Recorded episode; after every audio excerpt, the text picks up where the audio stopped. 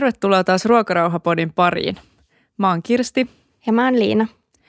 Tänään me puhutaan ahmintahäiriöstä eli bedistä, joka tulee sanoista binge eating disorder.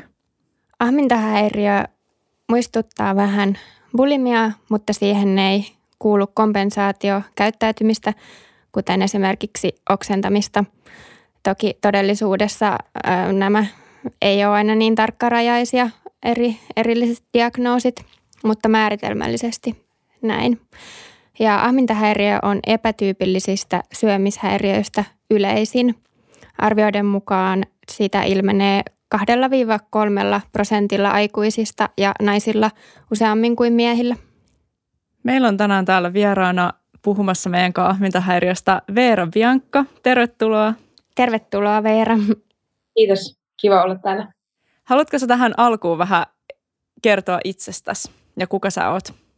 Joo, mä oon siis no, Veera Bianca nimellä tunnettu tuolla internetin ihmeellisessä maailmassa.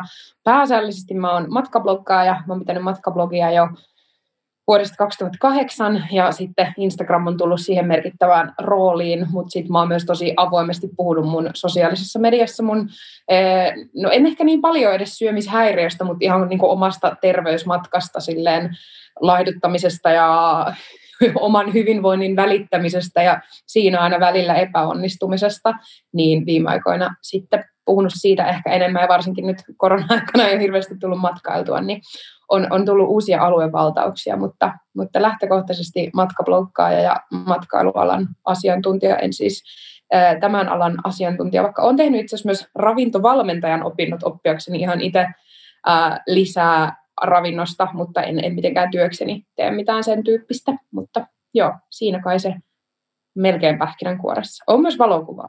Mä en aina muista itsekään, mikä sitä on. Monenlaista, joo.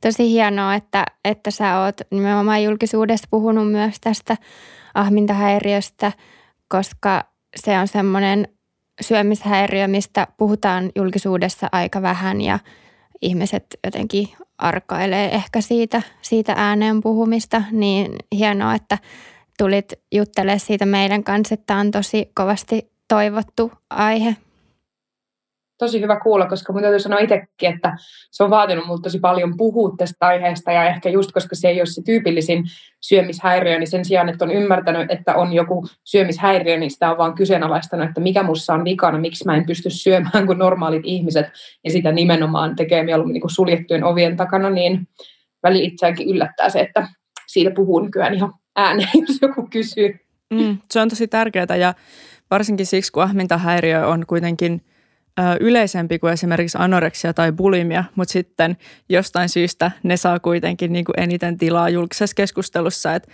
anoreksiasta puhutaan aika paljon ja moni ajatteleekin, että se on niin kuin yleisin syömishäiriö, mikä ei, ei suinkaan asia ole niin. Kyllä ja sen takia varmasti myös henkilöt, jotka – kärsii ahmintahäiriöstä, niin heidän voi olla vaikea tunnistaa, että tässä voisi olla kyse jostain syömishäiriöstä, koska se mielikuva syömishäiriöstä on usein vähän semmoinen anoreksia-tyyppinen. Mitä sä ajattelet tästä?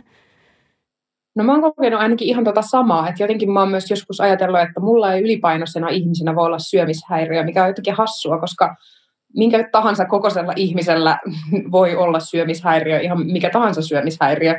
Ja sitten ehkä se ympäristö, missä on kasvanut, niin ainut syömishäiriö oli anoreksia. Ehkä jossain vaiheessa puhuttiin myös bulimiasta. Mä oon joskus teinenä miettinytkin, että no onkohan mulla bulimia, mutta mä en tämä kuulostaa kauan, että mä ajattelin, mutta mä en osaa tehdä sitä loppuun asti. Eli mä niin kuin ahmin, mutta mä en oksenna. Ja rehellisesti sanottuna mä oon teinenä jopa yrittänyt väkisin oksentaa siinä onnistumatta – koska mä ajattelin, että bulimia selittää tämän, mutta koska mä en pysty siihen, niin musta on vaan joku muu vika, koska mulla ei ole syömishäiriötä. Mä en vaan osaa syödä, miten normaalit ihmiset syö. Niin on se ollut kyllä semmoinen, että musta on hienoa, että nykyään puhutaan enemmän että niin kuin näistä kaikista, kaikista eri syömishäiriöitä, myös siitä, että ne voi mennä jonkun verran ristiin, uh, mikä on ehkä itseäkin yllättänyt, että mulla on ollut sellaisia ortoreksisia taipumuksia ja just tämmöistä niin kuin teini-ikänä, ikäisenä bulimian yrittämistä, mikä on hirveän kuulonen lause, mutta, mutta just se, että, että se ei ole aina niin yksiselitteistä myöskään, kun on syömishäiriö. Mm. Ehdottomasti. Ja toi, mitä sanoit tuosta painosta, että ajattelit, että sulla niin kuin ylipainoisena ihmisenä ei voisi olla syömishäiriöä, niin toi on varmasti aika semmoinen tyypillinen ajatus ja valitettavasti myöskin esimerkiksi terveydenhuollon puolella. Ja todellisuudessahan suurin osa syömishäiriöistä, häiriöä sairastavista ei ole niin alipainoisia, et vaan jotakin muuta. Niin se on myös tosi tärkeää, että niin näistä puhutaan enemmän ja että ihmiset tulee esille näiden asioiden kanssa. Sä sanoitkin tuossa jo vähän, että sulla on jo teini-iässä ollut sitä oireilua tai syömisen kanssa haasteita, niin onko se alkanut silloin vai, ja koska sä oot sitten havahtunut siihen, että olisiko tässä kyse jostain syömishäiriöstä? No mä en osaisi ihan tarkkaan sanoa semmoista niin kuin alkupistettä tavallaan, mutta mä, mä oon aina ollut, sanotaan, että mä oon niin lapsena ja teinenä ollut semmoinen pyöreä lapsi, mutta kuitenkin mielestäni ihan terve ja syömiskäyttäytyminen on ollut ainakin melko tervettä ja tavallista, että ehkä sitten jossain siellä teini-iässä ja varsinkin siinä vaiheessa, kun on muuttanut ekan kerran asumaan yksin, niin silloin on ehkä päässyt myös tavallaan, kun sä meitä itse tekee sun omat ruokaostokset, että tuntuu, että se on ehkä siitä teinivuosista semmoiseen aikuisikään vähän eskaloitunut tavallaan pikkuhiljaa, että ensin se oli semmoista, että mä syön jonkun donitsin salaa äidiltä, ja sitten se olikin kaksi donitsia, ja tavallaan niin semmoinen eskaloituminen, mutta meni tosi pitkään, että mä osasin ajatella mitään syömishäiriötä, että just monta vuotta oli semmoinen, että musta on vaan joku vika, uh, ja mä en halua puhua siitä kellekään, ja mä oon vaan lihava, ja mä en vaan, mulle ole itsekuria, ja siksi mä vaan niin kuin ahmin. Ja tavallaan silloin aina se ratkaisu oli laihduttaa. Ja kun se ratkaisu aina oli laihduttaa ja ryhtyä dietille, niin mä vaan ruokin sitä mun omaa syömishäiriöä koko mun teini-iän ja niin kuin nuoren aikuisikäni, koska mä aina olin silleen, että no nyt mä oon taas ahminut, että tämä on ihan järjetöntä. Ähm, nyt mä aloitan maanantaina jonkun kaalisoppadietin tai lentoemäntädietin tai minkä tahansa ja korjaan sillä tämän tilanteen. Ja totta kai se vaan ruokkii sitä tarvetta ahmia. Ja sitten mulle jossain vaiheessa tulikin semmoinen, niin että mä halusin tavoitella semmoista täydellistä terveellistä ruokavaliota. Ja sitten sekin vaan pahensi sitä mun ahmivista. Mutta ehkä niin kuin ekan kerran, mä en ole ihan varma, mutta varmaan todellisuudessa se, että mä oon ymmärtänyt, mistä on kysymys, niin on ollut ihan tyylin kahden vuoden sisällä, että mä oon niin kuin tajunnut, että, että kyse on tällaisesta, tällaisesta, eikä vaan siitä, että mä olen saamaton lihava ihminen tyyppisesti, miten mä oon sit itse nähnyt itseni ja hävennyt sitä, enkä halunnut kellekään. Joo, toi kuvaa ikävällä tavalla myös sitä, miten ehkä ylipäätään lihavista ihmisistä puhutaan yhteiskunnassa. Ja mä uskon itse, että, että tosi monilla ylipainoisilla on nimenomaan ahmintahäiriö, mutta sitä ei osata tunnistaa, koska se mielikuva syömishäiriöstä on niin rajallinen. Joo, ja jotenkin musta oli mielenkiintoista, mitä sanoit terveydenhuollosta tuossa alussa, että mähän en ole, mä oon joskus teinä kerran käynyt lääkärissä siksi, että ihmeteltiin, että miksi mä vaan lihon, ja silloin epäiltiin, että mun kilpirauhasessa saattaa olla jotain vikaa, ja se ei ollut vikaa, mutta se oli niin rajalle, että mä sain siihen lääkityksen, että se johtuu varmaan siitä, mutta sitten vuosien päästä mä hakeuduin itse niin kuin julkisen terveydenhuollon kautta puhumaan ammattilaisen kanssa, minkä, ö, niin kuin, mikä tämä on, Ravitsemusterapeutti. Ravitsemusterapeutti. Niin tota, mutta silloinkin mä, ei mulle diagnosoitu mitään häiriötä, vaan enemmän semmoista, että hei sä oot lihonnut, syön näin ja toteut. Mm. Kyllä mä tiedän, mitä mun pitää syödä. Että tavallaan se, oli, se ei ollut hyvä kokemus mulle. Kyllä joo, se ei ole se tiedon puute yleensä siinä, mikä aiheuttaa sitä ongelmaa. Joo, ja siis ilmeisesti arvioiden mukaan jopa viidennes vaikea ylipainon vuoksi hoitoa hakevista saattaakin oikeasti kärsiä tästä ahmintahäiriöstä.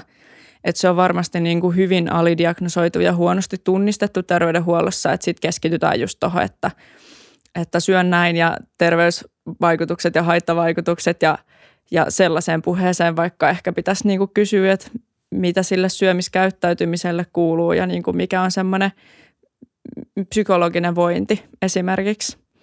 Mulle vaan sitten mieleen sekin, että mä esimerkiksi mä oon nyt 32-vuotias ähm, ja mulle vasta diagnosoitiin ADHD, mikä on ollut mulle tosi semmoinen niin kuin, hyvä, hyvä diagnoosi siksi, että se on selittänyt mulle tosi paljon musta itsestäni monella tapaa, että esimerkiksi mä alkan ymmärtää vaikka sitä mun syömishäiriöistä käyttäytymistä sitä, että miten paljon silläkin saattaa olla tekemistä myös sen ADHDn kanssa, että jossain, okei okay, mä nyt en ole mikään tutkija tai ammattilainen, mutta ainakin jossain luki, että niin kuin syömishäiriöt, etenkin ahmintahäiriö on yleisempää henkilöille, jolla on ADHD-diagnoosi. Ja sitten jotenkin niin kuin vasta nyt kolmekymppisenä nämä kaikki palaset alkaa loksahtelee kohdille ja tuntuu, että kaikki ne vuosien niin kuin kärsimiset ja itsensä tuomitsemiset niin, ja kaikki semmoiset PT-palkkaamiset, jotka pakottaa jollekin dietille ja sanoo ja syyttelee, että miksi ihmeessä nyt teit noin, kun sun pitäisi tehdä näin, että eikö sä yhtään välitä, että, että, että niin sun pitäisi päästä tähän kuntoon ja pitää itsestäsi huolta ja sit itsekään ei tiedä, että miksei siihen pysty? Ja jotenkin, joo, noista pitäisi ehkä kuunnella ihmistä vähän paremmin. Ehdottomasti, joo, joo, toi on jotenkin tosi pysäyttävääkin miettiä, että kuinka paljon on nimenomaan niin kuin ylipainoisia ihmisiä, jotka saa tuota kohtelua, että se on vähän sama kuin, että anoreksia sairastavalle sanoo, että no, et syö vaan enemmän, että, että miksi sä voi nyt vaan syödä, että kuinka vaikea se voi olla – Mm. Et se on tosi karu, koska siellä on taustalla niin monimutkaisia isoja haasteita, joihin oikeasti ansaitsisi paljon, paljon tukea ja apua. Ja sitten se julkinen keskustelu just lihavuudesta, ja säkin aiemmin mainitsit, että sä ajattelit vaan, että sulla ei ole itsekuria. Että se johtuu jotenkin siitä, että sun vaan pitäisi niinku pystyä hillitsemään itsesi. Mutta niin, mä luulen, että toi on niin vahvassa jotenkin toi ajatus monilla, että, että että sen takia se on niin kuin tosi vaikea myöskin tunnistaa itsessään, että, että hei, että on niin kuin oikeasti jotain hallitsematonta, eikä tämä niin kuin liity siihen, että onko mulla itsekuri vai ei. Mm, sitä on niin helppo alkaa varsinkin jostain itsekurin puutteesta syyllistää itse Jos kaikki muutkin pystyy tähän, niin miksi mä en pysty tähän? Miksi mä pystyn tähän taas maanantaina ihan sikahyvin, mutta ennen keskiviikkona? Niin jotenkin se, sitä on vaikea hyväksyä ja ymmärtää, jollei sille löydy jotain NS-selitystä, mikä on niin kuin muukin kuin mä oon vaan laiska ja saamaton. Mm, joo, siihen liittyy voimakas semmoinen niin syyllisyys ja häpeä ja salailukin varmaan, mitä oot, oot tässä main, tuonut esille. Mm. Ja sä oot tässä nyt sanonut siitä, että sä oot kokeillut kaikenlaisia diettejä ja maanantaisi on aina alkanut uusi dietti. Ja esimerkiksi sun blogissa sä oot kirjoittanut tästä Freely, The Banana Girlista, joka on tällainen uh, some-influenceri, ehkä voisi sanoa, joka kannustaa tällaisen fruitarismiin, eli pelkkien hedelmien syöntiin. Niin mitä mieltä sä oot somen roolista tällaisten haitallisten ruokamallien tai jopa syömishäiriöiden niin kuin triggeroijana? Tämä on sellainen asia, että mulla tulee kylmät väreet, kun mä ajattelen sitä, koska en halua ketään syyllistää, mutta mä väitän, että se, minkä takia mun omat syömishäiriöistä käyttäytymiset on pahentunut just joskus tyyliin 2000 14-16 välisenä aikana on Freely the Banana Girl ja muutama muu vastaava, koska varsinkin itse oli ehkä semmoisessa pisteessä, että turhautti se, että ei mitenkään onnistu. Yritän mä mitä vaan tavallista diettiä, niin mä en onnistu. Niin sitä lähtee ehkä myös etsiä ratkaisua jostain muusta. Että saaks mä sitä motivaatiota siihen, että mä kuuntelen tätä jotain tervettä, upeata, kaunista ihmistä, joka puhuu niin uskottavasti siitä, minkä takia ihmisen pitää syödä vaikka 30 banaania päivässä ja se niin kuin ratkaisee kaiken. Ja sitten kun kuuntelee tarpeeksi kauan semmoista, niin sitä alkaa uskoa ainakin itse. Ja muistan, että sen jälkeen mä olen katsoa kaikki mahdolliset Netflix-dokumentit terveydestä. Ja mä oon itse ollut siis kasvissyöjä monta vuotta, ensin niin kuin ihan eläinoikeudellisista syistä ja sen jälkeen myös vegaani, mutta koska mulla on pohjalla niin syömishäiriöt, niin mä oon huomannut, että mulla ei, mulle ei pidä olla mitään niin kuin labeliä sille, että mikä mä olen, sekasyöjä tai vegaani tai mikä tahansa. Ja silloin kun mä niistä luovuin, niin se on ollut jo iso helpotus uh, mun syömiselle. Mutta mä väitän, että mun syömishäiriön pahin vaihe on ollut silloin, kun mä oon löytänyt Freely the Banana Girlin niin vähän sen jälkeen, koska mä aloin oikeasti syömään pelkkiä banaaneja ja perunoita ja mä muistan semmoisenkin päivän, että meidän ystävät tuli meille kylään niin kuin grillaamaan kesällä vegaanisesti tietenkin, eikä vegaanius ole mitään pahaa, mä en sitä tarkoita missään nimessä, mutta se, että mulla itselläni se triggeroi sitä syömishäiriöitynyttä käytöstä. Että mä muistan, että mä ostin jostain ruohonjuuresta semmoisen cashew-tahdan, mitä voisi laittaa johonkin burgeriin tai johonkin. Ja mä luin sitä ää, niin kun listaa, että mitä ainesosia siinä on, ja siellä oli joku yksi asia, mitä mä en tiennyt, mikä se on. Mä menin paniikkiin, kukaan ei nähnyt, mä kävin heittää sen roskikseen, ja mä olin tosi helpottunut, että no huh, mä en syö mitään, niin kuin, mikä on mulle vaaraksi. Mutta sitten tavallaan aina kun mä verin ton överiksi ja söin niitä pelkkiä porkkanoita ja banaaneja, niin mä myös olin tavallaan niin isossa vajeessa kaiken maailman ravintoaineista, että sitten toisena hetkenä, kun kukaan ei näe, niin mä menen ostaa niin kolme tuplaa ja sipsipussin ja kaksi donitsia ja syyn kerralla. Ja sillä hetkellä ei ole mitään väliä millekään, että siinä on maitoa tai kananmunaa tai lisäaineita tai mitään. Et silloin ne on ehdottomasti ollut mun pahimpia aikoja. Ja silloin mä oon myös lihonnut kaikista eniten, tavallaan kaikista nopeiten. Mm, joo. joo, ja nämä on tosi karismaattisia. Nämä esimerkiksi Freely on tosi karismaattinen videoilla ja hirveän uskottavasti kertoo, että kaikkien pitäisi toimia näin ja aika semmoista ehdotonta meininkiä. Ja mä tiedän just, että tosi paljon ihmiset on niinku seurannut hänen jalanjälkiään ja sitten just, että on altistanut siis syömishäiriöille ja jopa on lukenut sellaisenkin kokemuksen, että joku oli syönyt niin paljon niitä banaaneja, että oli saanut kaliumin yliannostuksen ja siis joutunut sairaalaan. Että se on tosi kiinnostavaa, että miten uskottavasti tällaiset tavallaan aika hurmokselliset some-influencerit voi tuoda niin semmoisia tosi haitallisia ruokatrendejä ihmisille kokeiltavaksi.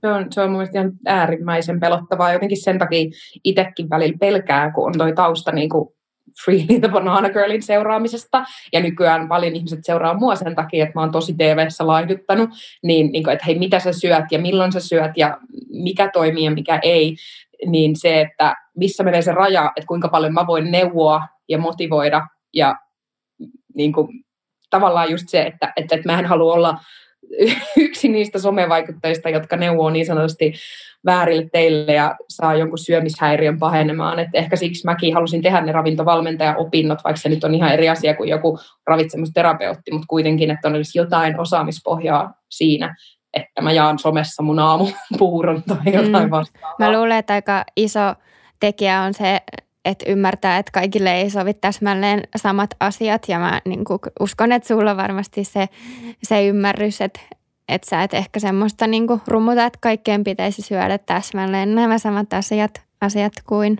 minun. Joo, just näin. Se on ehkä se suurin oppi, mikä noista somevaikuttajista tulee. Ja edelleen mä aika nopeasti huomaan, jos tuntuu, että jonkun somesta tulee semmoinen, että hei, ootte terveitä vaan, jos joka aamulla ootte intermittent fasting ja sitten teette näin ja sitten syötte tämän verran banaania, niin se on tosi ahdistavaa ja pelottavaa. Joo, menee heti kyllä pois. Ainakin itse jätän siis seuraamatta ihan, ihan suoraan. Mä en ollut kuullut koskaan tästä tyypistä, josta te puhuitte ja en aio mennä myöskään katsomaan ja suosittelen samaa kaikille muillekin, joille tämä oli uusi nimi. Joo, älkää ruvetko tämän takia syömään ainakaan pelkkiä banaaneja. Että tota, edelleenkin ravitsemussuositukset, ihan suomalaiset ravitsemussuositukset vie varmasti paljon pitemmälle. Mm, joo, ja Veera kuvasi tosi osuvasti sitä, mitä se tekee, että on se jaottelu niihin hyviin ja pahoihin ruokiin – että se on niin kuin sosiaalisesti kuormittavaa, henkisesti ja fyysisesti altistaa niin kuin niille puutostiloille ja sille, että sitten tekee mieli, tulee niitä ahmintakohtauksia, kun on tosi rajallinen ruokavalio ja tiukat dietit, niin se nimenomaan ylläpitää sitä kierrettä. Mm. Ja tuohon mun vielä lisätä itse asiassa se, että silloin kun mä vaikka kävin siellä niin ravitsemusterapeutilla, niin mä en halunnut kuunnella sitä, koska mä olin silloin löytänyt jo nämä Freely the Banana Girlit, ja mä koin just niin kuin siinä hetkessä, että suomalaiset ravitsemussuositukset on ihan huijausta, ja niillä ei tule kuin sairaaksi, jos niitä noudattaa, ja sitten muistan, kun se näytti siellä mulle jotain jogurttipurkkia, mä olin vaan silleen, että maito tappaa ihan kauhuissani, ja mietin vaan, että mun ei tarvitse sua kuunnella, niin jotenkin nykyään, kun on oikeasti myös löytänyt itselleen niin kuin terveemmän suhtautumisen ruokaa, joka ei nyt mitenkään täysin nojaa mihinkään sääntöihin, mutta niin kuin perustuu enemmän sinne ravintosuosituksiin kuin mihinkään banaani YouTube-kanaviin. Niin, niin mm. Jep. ja siis toi on tosi haastavaa, kun niitä, sitä informaatiota on niin paljon ja se usein on niin kuin ristiriidassa keskenään, että ihmisethän niin kuin menee tavallaan ihan sekaisin tässä kaiken tämmöisen terveysinfon keskellä ja sitten varsinkin just jos sairastaa syömishäiriöä, niin usein kun kuulee jotain ohjeita, että näin laihdut tai teen näin, niin olet terveempi, niin jotenkin niitä, ne ottaa niin kuin tosi syvälle, että niitä seuraa kuin raamattuu tosi helposti. Että jos se syöminen on jo valmiiksi tosi vaikeaa, että, että kyllä ne on aika vaarallisia saattaa olla. Mm, ja mä huomaan edelleenkin, että mulla tulee, vaikka mä koen olevani, niin kuin, en mä usko, että mä ikinä on täydellisesti erossa mun syömishäiriöstä, mutta mä koen, että mä oon hyvin terveellä pohjalla tällä hetkellä, mutta silti mä huomaan, että mulla saattaa tulla joku niin kuin rypsiöljyahdistus, että mä alan lukea ihan hulluna jotain tutkimuksia siitä, että käytä, kannattaako käyttää voitavaa rypsiöljyä, ja sitten mä ahistun niin kuin jostain rypsiöljystä ihan silleen, niin kuin, että mä varmaan kuolen, kun mä käytän tätä, ja miten tätä voidaan suositella, kun toi tutkimus sanoo, että älä käytä, ja toi, että se on terveellistä, ja sitten mä saatan niin mennä sellaiseen ahdistuskierteeseen jostain yhdestä pienestä osasta ihmisen ruokavaliota, mikä ei välttämättä sitten niin kuin isommassa kaavassa merkitse mitään, kumpaa se on. Niin, kyllä. Mä huomaan edelleen tuollaisia triggereitä, ja sitten mun pitää aina välillä muistaa, että hei, tämä ei ole se niin kuin iso ratkaiseva juttu mm. siinä kokonaiskuvassa. Että sä voit käyttää välillä voita ja välillä ripsiöljyä, ja kaikki on todennäköisesti, tai niin kuin se ei tule todennäköisesti sun elämää ihan hirveästi muuttumaan. Niinpä, joo. Tuota ravitsemustietoa löytyy niin monenlaista ja yksittäisiä kokemusasiantuntijoita tai asiantuntijoitakin tai tutkimuksiakin voi löytyä, jotka sekoittaa helposti ajatuksia, mutta ehkä niin kuin ne, tai kannattaa muistaa, että ne viralliset ravitsemussuositukset perustuu kuitenkin useisiin tutkimuksiin ja niin kuin usean vuoden ajalta. Öö, kertyneeseen tietoon ja jotenkin niihin sisältyy myös nimenomaan se ajatus, että e- ei ole niin kuin mitä, mikään ei ole niin kuin katastrofi, jos sä syöt joskus jotain tiettyä asiaa tai että kaikkien ei pidä syödä samalla tavalla, mutta mä ymmärrän niin kuin sen tosi hyvin, että, että on tosi vaikea löytää semmoista luotettavaa ravitsemustietoa, koska sitä on niin paljon. Sitä mm. tulee joka, joka tuutista ja kaikilta ihmisiltä löytyy omat mielipiteet. Ja sitten maallikkona voi olla siis tosi vaikea arvioida niitä tutkimuksia, että miten ne on tehty, onko ne luotettavia, mistä näkökulmasta ne lähestyy, että kuka sitä on rahoittanut sitä tutkimusta, ihan kaikki tällaiset asiat, niin, niin ehkä se on parempi, että luottaa niihin sellaisiin julkisesti hyväksyttyihin ö, linjoihin – kuin että sit itse etsii yksittäisiä tutkimuksia ja sitten vetää siitä johtopäätökset. Mm, Mutta kuulostaa, että sä oot niinku tehnyt tärkeitä oivalluksia just, että on jotenkin oppinut siitä, että mikä on nimenomaan se sulle sopiva ruokavalio ja mitkä on sulle semmoisia triggereitä. Niin se on varmasti tosi tärkeää ja aika haastavaakin siinä toipumisprosessissa varmaan opetella sitä uutta suhtautumista syömiseen. Mm, niin onkin, ja sit se on, se on mielestäni niinku mielenkiintoista välillä on pysähtyä ja huomata joku niinku sekä positiivinen että negatiivinen, just joku niinku rypsiöljyn käyttäminen, joko semmoinen, että miksi mua ahdistaa näin paljon joku rypsiöljy, tai sitten se, kun mä vaan laitan sitä johonkin ruokaa ja mä en mieti sitä, tai tuommoisia asioita, niin koska edelleen kuitenkin mun, mä en ole tällä hetkellä painossa, joka on mulle ihanteellinen, siis en tarkoita ulkonäöllisesti, vaan mun terveyden kannalta, ja on tosi hankalaa, kun on se syömishäiriö siellä pohjalla, mutta silti tavoitteena on laihtua terveyssyistä, niin se, että miten niiden kaikkien asioiden kanssa pystyy tanssimaan nuorella niin, että kaikki hajo, palikat ei hajoa. Joo, niin varmasti niin, tosi haastava. Mm, joo, koska se laihduttaminen kuitenkin niin on aika semmoinen triggeröivä asia itsessään, mutta senkin voi tehdä niin monella, monella eri tavalla. Joku ravitsemusterapeutti mulle joskus vertas äh, ahmimista sellaiseen tietynlaiseen riippuvuuteen ja sanoi just sitä, että, että jos se riippuvuus olisi mikä tahansa muu, vaikka alkoholi tai tupakka, niin sen voisi vaan kokonaan lopettaa, mutta sitten syömisessä on just se haastavuus, että sä et voi niinku koskaan lopettaa sitä, että se täytyy, siinä täytyy löytää semmoinen kultainen keskitie. Joo, mä oon kuullut tuon saman, saman fraasin ja musta se on tosi hyvä, mm. koska se tekee siitä varmasti ihan erityisen haasteellista. mä en voi alkaa sen sijaan pelkästään juomaan tai vaihtaa addiktiota johonkin. No en sano, että on terveempi vaihtoehto, mutta kuitenkin. Joo, se ei varmaan ratkaise, ratkaise sitä asiaa. Miten tämä ahmintahäiriö on sitten näkynyt sun arjessa käytännössä? No ehkä just silleen, että no varsinkin kun asuu yksin, niin sen niin sanottu toteuttaminen on ollut helppoa, koska miten se mulle ainakin on, on se, että mä en välttämättä ihmisten seurassa, kyllä mä syön, mulla ei ollut mitään semmoista ongelmaa, ettenkö voisi syödä ihan niin kuin normaalisti ihmisten kanssa, mutta sitä ahmintaa mä en tee kuin yksin. Et silloin mä tavallaan, mulla saattaa olla joku pä- normaali päivä, mitä vaan menoja ja kiireitä, mutta sitten mä jo tiedän, että illalla mä aion mennä kauppaan ja mä aion ostaa sieltä kaikkea ja sitten mä aion syödä ne.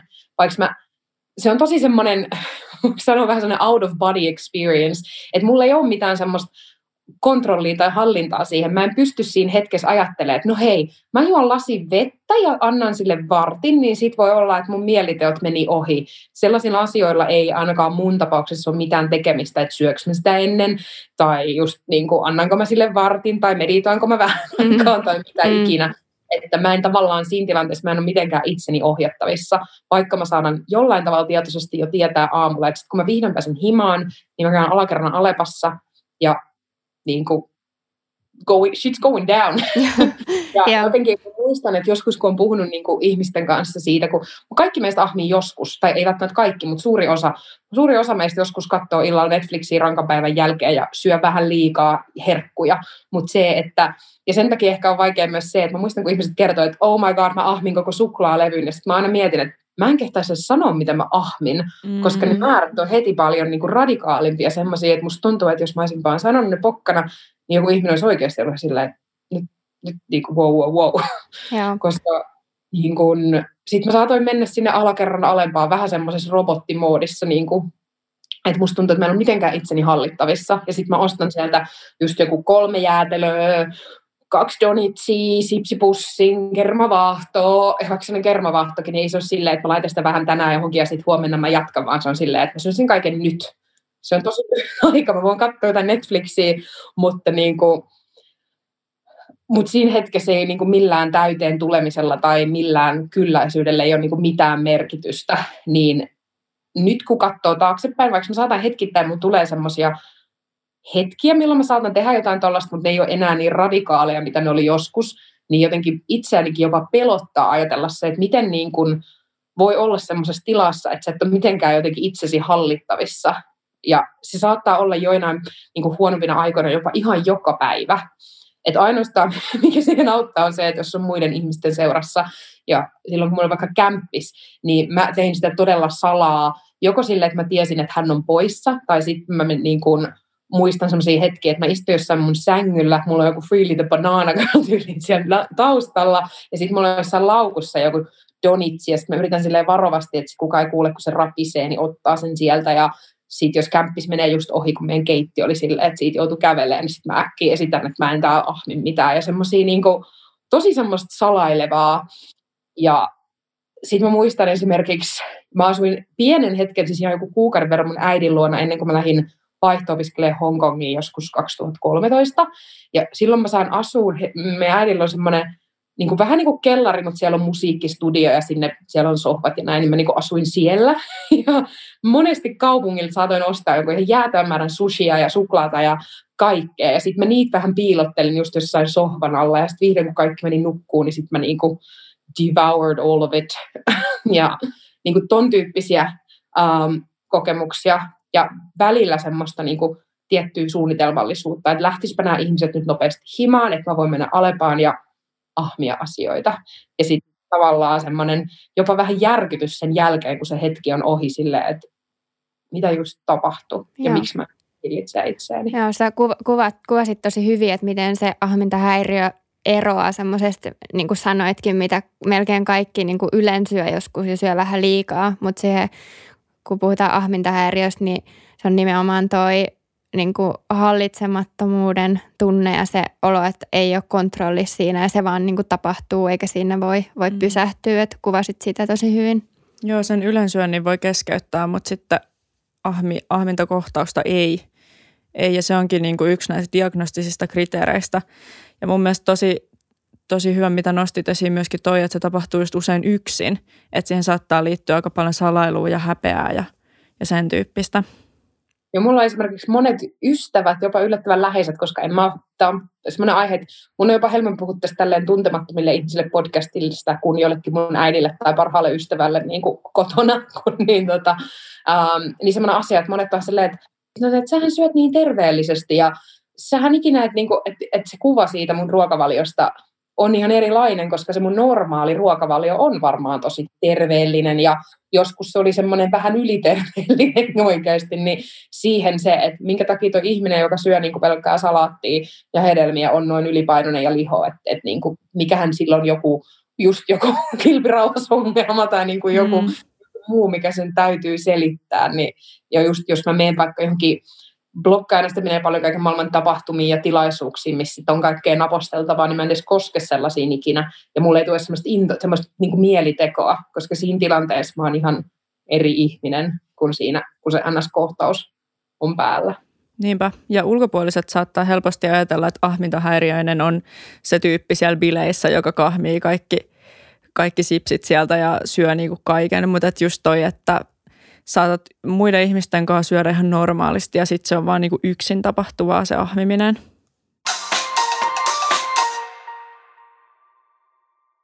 Miten sulla ahmintahäiriö ja tunnesyöminen on liittynyt toisiinsa vai koetko, että on liittynyt?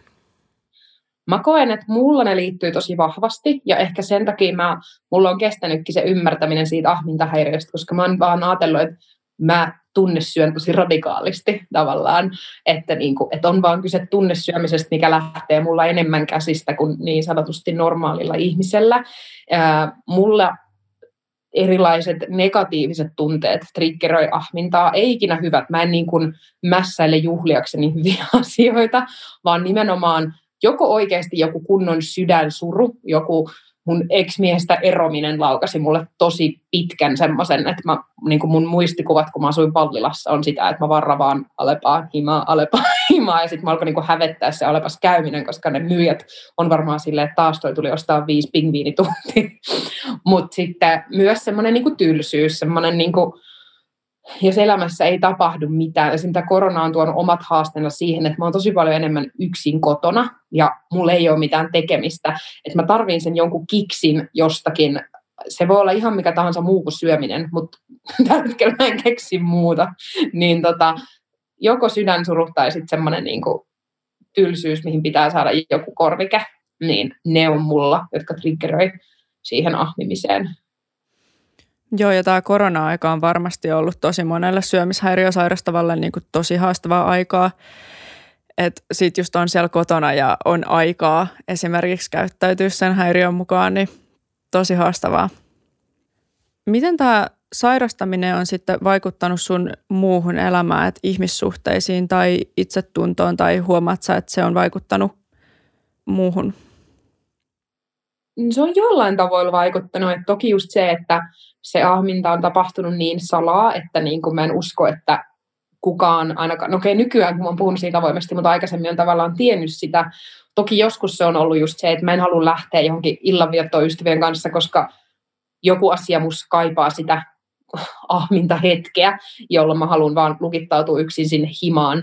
Ja silloin mä oon saattanut jättää jotain menoja tavallaan väliin. Mutta se nyt ei ollut missään vaiheessa semmoista niin kuin ehkä mitenkään liian radikaalia. Um, Mutta sitten ehkä se toinen asia, missä se on vaikuttanut, on sitten taas enemmän se, että kun mulla on aina ollut siinä, tai ei aina, mutta varsinkin viime vuosina ollut siinä vähän tasapaino, niin sanotusti tasapainottoista ahmintahäiriö on ortoreksinen, en nyt tiedä ortoreksia, mutta ainakin siihen ortoreksian viittaavia käytösmalleja, niin Mm, jossain vaiheessa mä aloin myös paasaa tavallaan mun läheisille näistä asioista, mitä mä opin vaikka joltain Freely the Banana Girlilta.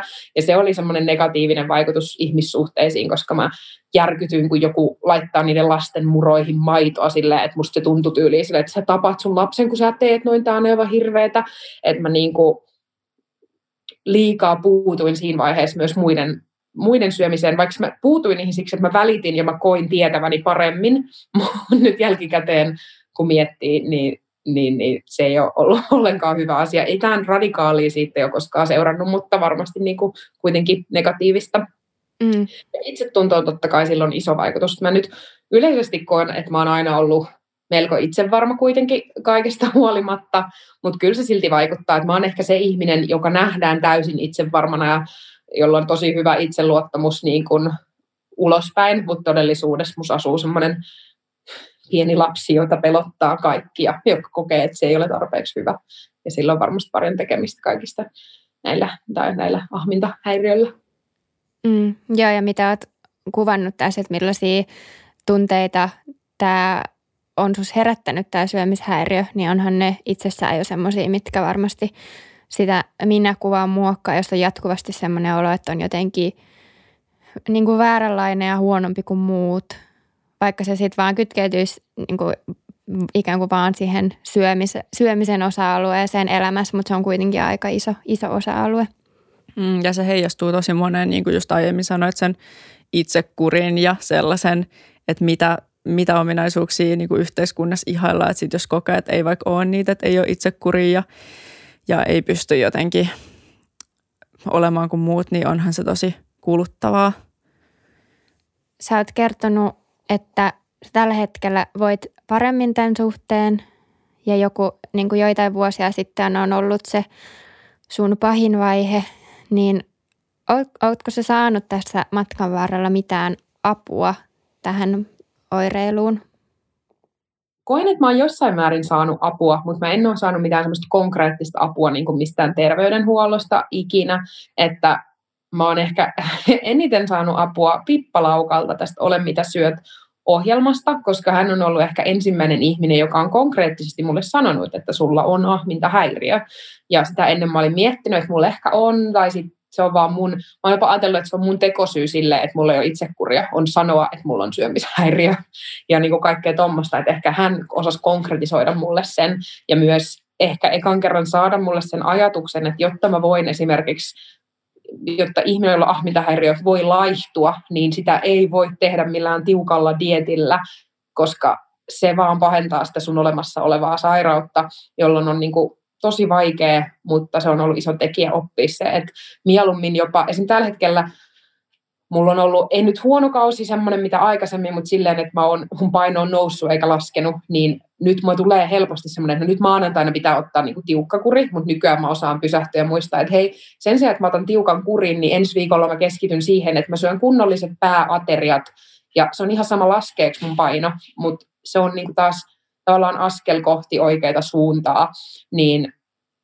sitä kautta mä oon oppinut itse paljon, ja nykyään mä käyn tota, psykologilla en sinänsä pelkästään tästä ahmintahäiriöstä, vaan mulla on vähän tullut vaan semmoinen, että mä haluan oppia itsestäni enemmän siitä, että niin kuin, mitkä asiat, no kauhean sanoa mitä on vikana, mutta tavallaan, no esimerkiksi just se, että mulla on diagnosoitu ADHD tässä iässä, niin sen ymmärtäminen niin kuin kaikista kulmista ja niin kuin, ei pelkästään syömiseen, mutta niin kuin ihmissuhteisiin, työhön, kodin siivoamiseen, laskujen maksamiseen, ihan kaikkiin, niin mua on auttanut se tosi paljon tässä matkalla.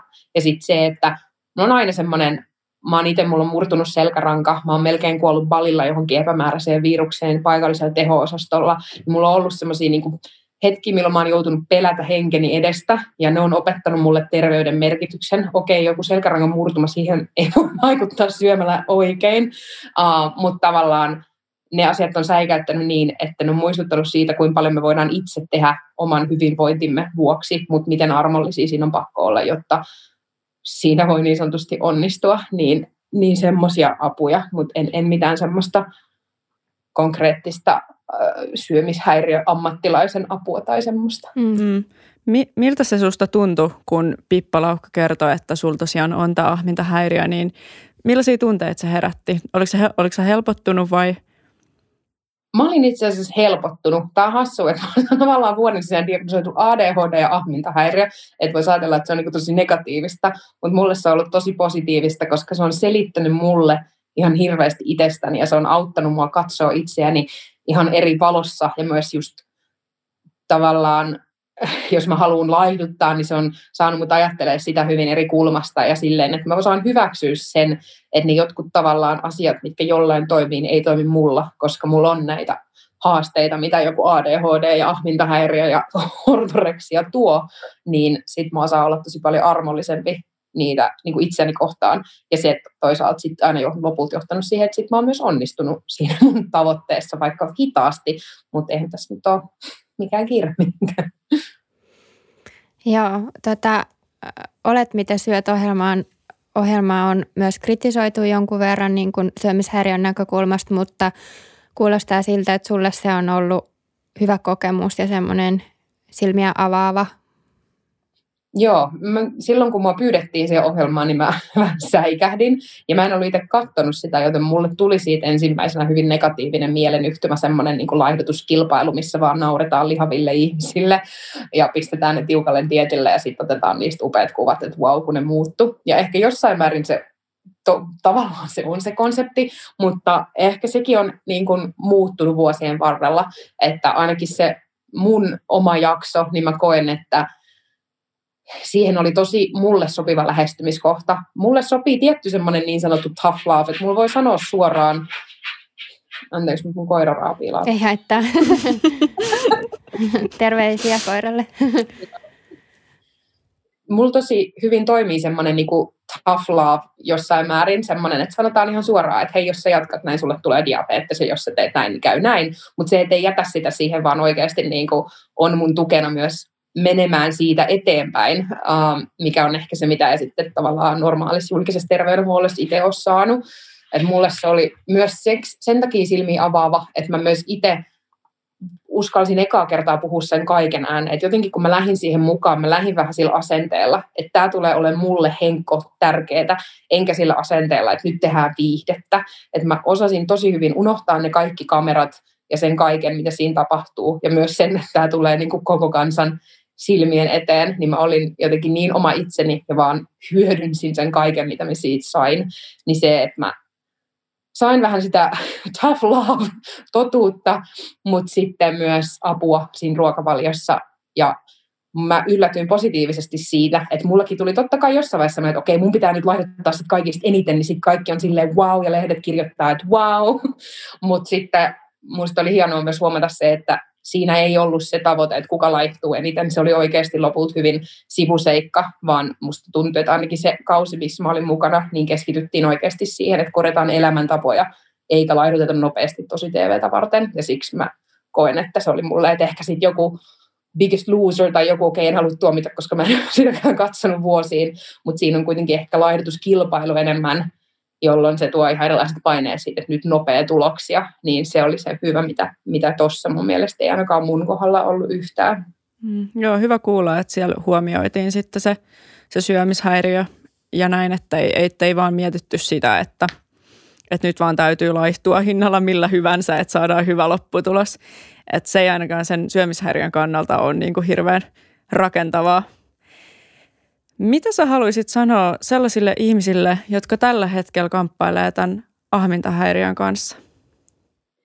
No mä paasaan aina armollisuudesta itseään kohtaa ja mun mielestä se on ihan hirveän tärkeää, koska just se, että okei, ei kenenkään pitäisi ryhtyä maanantaina tiukalle dietille, mutta varsinkin sellaiset ihmiset, jotka kärsii syömishäiriöstä ja varsinkin ahmintahäiriöstä, niin se on niin se pahin asia. Se on vähän niin kuin alkoholisti olisi silleen, että no mut hei, mä vedän nyt viikon ryyppyputken, ja sit mä lopetan. Jos joku alkoholista sanoo sulle niin, niin sä tiedät, että toi on niin järjettömintä, mitä sä oot kuullut, niin se on vähän sama asia häiriöiselle, että niin kuin semmoinen tiukan dietin aloittaminen maanantaina on niin kuin se, se, se, mulle kuulostaa niin kuin korvaankin vaan siltä pahimmalta asialta, mitä sä voit itsellesi itsellesi tehdä. Et jotenkin se, että mulla oli tosi vaikea. Mä oon myös tosi semmoinen kaikki tai ei mitään ihminen ja mulle tänne kaikki heti, mikä on ollut mulle myös iso haaste siinä, että että ne tulokset ei tule niin nopeasti, mutta ne tulee just sen, sen takia, että mä teen asiat rauhassa, että mä just haluan puhua siitä, että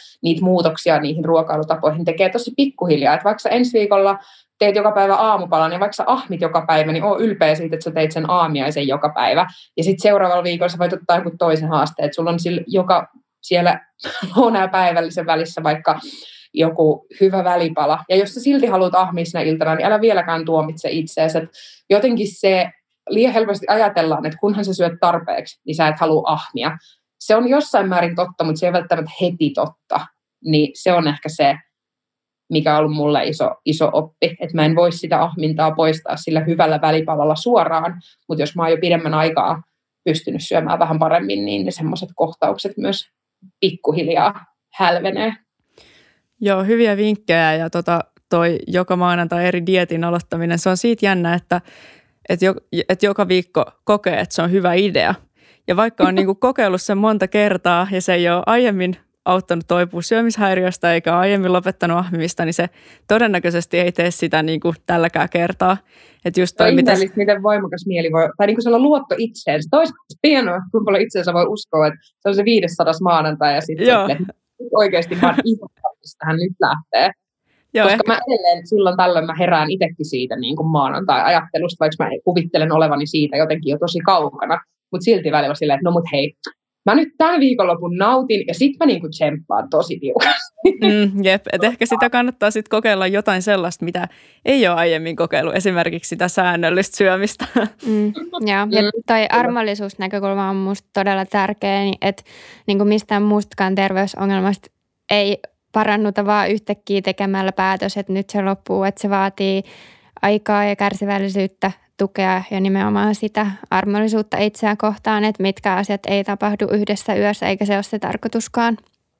Niin tämä on hassu, että jos mietitään vaikka jotain ihan muuta ongelmaa, sanotaan, että sulla murtuu jalka, niin ethän sä oleta, että sä ensin makaat niinku kuukauden sängyssä, sitten sä lähdet juokseen maratonin. Mm. Sehän on niinku kaikkien mielestä ihan naurettava ajatus, ja mun mielestä toi on vähän niinku tietyllä tavalla sama logiikka, että ensin mä mässään ja ahmin, ja sitten maanantai alkaa tiukka joku mehupaasto, niin se on ihan sama asia kuin se, että sä lähdet sieltä niinku jalkapoikki sängystä juokseen maraton, niin kun sähän meet eka fysioterapiaan, sitten sä pikkusen kävelet, sä vähän venyttelet, niin vähän siinä samalla logiikalla, niin mä uskon, että saadaan oikeanlaisia tuloksia. Kyllä. Me kysyttiin vielä meidän Instagram-seuraajilta, että mitä ne haluaisi kysyä sulta tästä aiheesta ja saatiin tämmöinen, tai paljon kysymyksiä aihe selvästi kiinnostaa, mutta valittiin sitten tämmöinen, että miten voisi löytää terveen suhtautumisen herkkuihin, jos on kärsinyt ahmintahäiriöstä? Mm. Apua, paha kysymys. tota, mä koen, että, tai jotenkin mä koen, että mulla on nykyään terveempi suhtautuminen herkkuihin, mutta ehkä mulla ei ole mitään sellaista konkreettista, että mä tein tämän asian ja sitten se muuttu.